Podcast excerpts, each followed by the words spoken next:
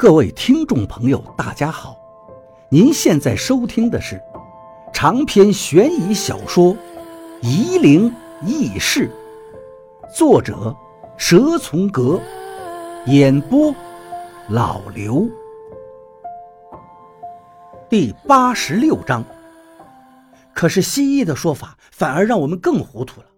根据症状，我查了一些书籍，说是内分泌失调引起的，身体的某个腺体出现了病变，或者还有一个说法叫综合性过敏症状，病因不明。我和疯子就决定要帮他看看，用中医看，最后决定让疯子去看相关的医学书籍。疯子答应了，可是疯子看了书之后，去给那个草帽人的带脉和三焦经烧艾蒿的时候，那个草帽人的病情又加重了。赵一二说道：哼哼，你们胆子也真大呀，什么都不懂，看了看书就以为自己能干了是吗？你们这是拿别人的性命在开玩笑。王八说道。疯子一直为这个事耿耿于怀，那个草帽人被他用艾蒿旧条把穴道烫了，那个草帽人被他用艾蒿治条把穴道烫了，在疯子面前哭，说自己要死了。疯子吓坏了，不知道该怎么办。我就知道小徐不愿意跟我学是有原因的，赵一二说道。草帽人对疯子说，他有个秘方，有一些法门让人学习是常人学不到的东西，很灵很隐秘的法术。疯子只要进行某些仪式，仪式的事情是疯子后来跟我说的，开始他只说了方子的事情，疯子就能学会很多秘术了，有可能治好草帽人的病。我没有看到那个方子，但是疯子看了。疯子看之后沉闷了两天，没有答应，把那个方子又还给了草帽人。草帽人后来就死了，他家里人说的。草帽人死前非要回老家。再后来，疯子虽然还在学习水分，但他不再对这些东西热心了，甚至开始厌恶了。再后来疯子就变了，平时没事儿，就是在晚上开始梦游，跟那个草帽人一样的姿势坐在月亮下晒月亮。我就知道疯子是被草帽人给缠住了，可是一直到现在我都想不出能把草帽人赶走的办法。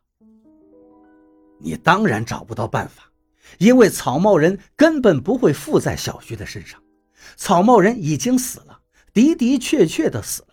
小徐只是因为这件事情印象太深，他当时肯定很自责，甚至认为草帽人的死因是他的所为，所以他的潜意识里面希望草帽人不要死。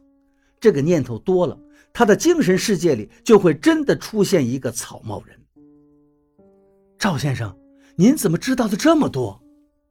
哼，老子好歹也是医科大学出来的，八十年代的大学生哪像你们读书天天混日子，我们学习很刻苦。刚才只不过是心理学最基本的东西，我当年心理学成绩相当不错的。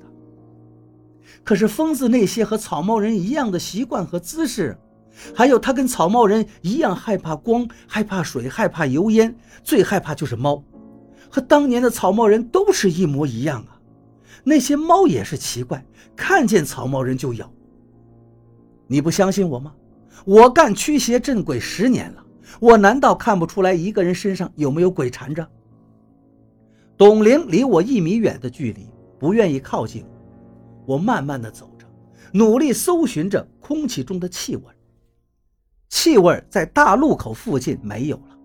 我对董玲道：“你把脸转过去。”董玲看向了远处，我把信子伸出来，仔细地感觉着。我能确定王八是在这里上的的士，这里两个小时内停过三辆的士，一个的士上面的香水味很浓，一个司机有狐臭。王八上的那辆的士后备箱里肯定放了梨子，梨子还有几个在腐烂，我闻得很清楚。我又招呼董玲上了刘院长的车，刘院长一直在慢慢地开着车跟着我们。我把车窗打开，腐烂的梨子味道很浓，很容易在空气当中识别，我们顺着路走就可以了。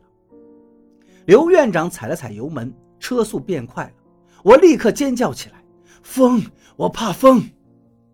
刘院长没有办法，只能放慢速度，这个速度没办法上干道，只能在人行道边缓慢的行驶，但是总比我走路快多了。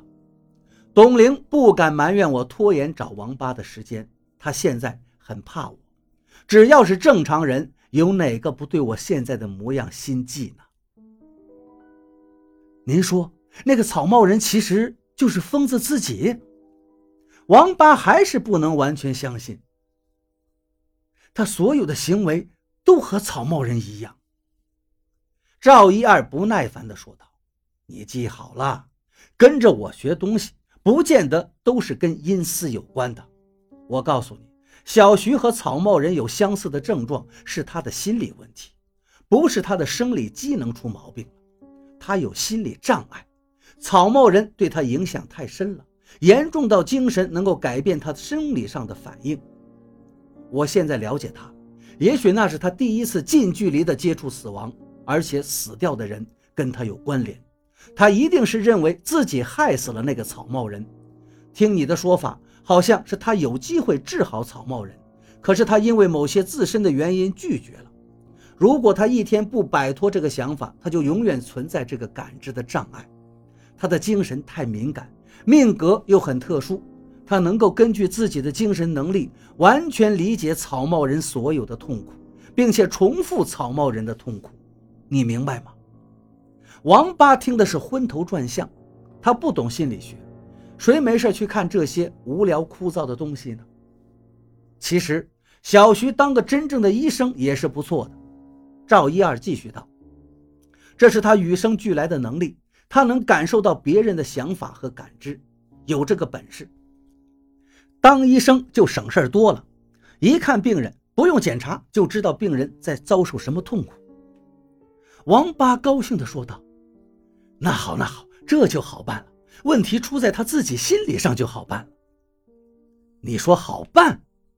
赵一二斜着眼睛看了看王八道，我曾经治好过一个胃癌晚期的人，让他多活了五年，可是我从来没有治好过一个精神分裂的人。疯子，真是疯子！